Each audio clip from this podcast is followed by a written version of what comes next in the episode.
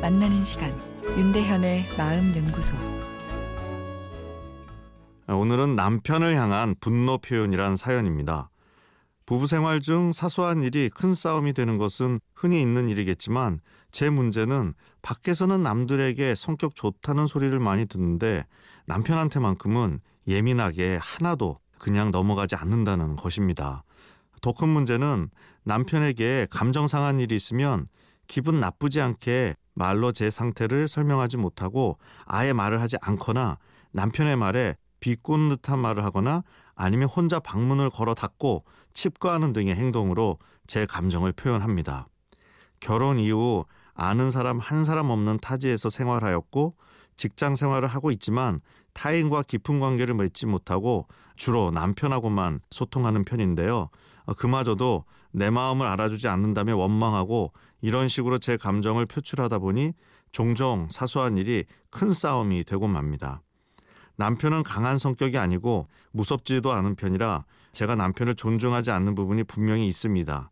이런 제 모습을 후회하며 보다 성숙한 자세를 보이고 싶지만 뭔가 욕구가 충족되지 않으면 무의식적으로 남편에게 똑같은 행동을 해버려 다시 관계를 망치고 있습니다. 제 마음을 어떻게 들여다보면 좋을까요? 남성은 내가 1등이다라는 파워의 순위에 민감한 반면 여성은 저 사람이 나를 얼마나 이해해 주는가 하는 공감 정도에 예민하게 반응한다고 하죠.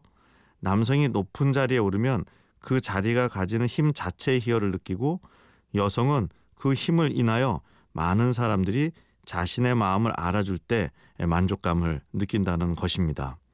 아, 그래서 아내는 남편이 내 마음을 잘 이해해 준다고 느낄 때 행복감을 느끼고 반대로 오늘 사연 내용처럼 내 마음을 알아주지 않는다고 느낄 때 원망이 생기고 부정적인 감정이 안에서 불쑥 튀어나옵니다.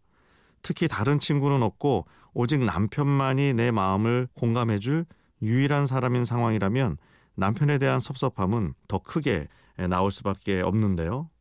속내를 터놓을 공감 친구를 만드시는 것이 필요하다 생각됩니다.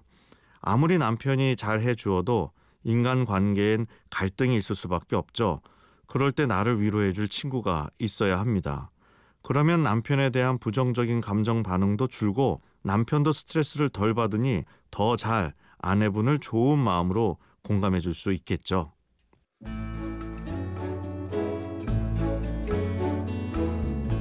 윤대현의 마음연구소 지금까지 정신건강의학과 전문의 윤대현 교수였습니다.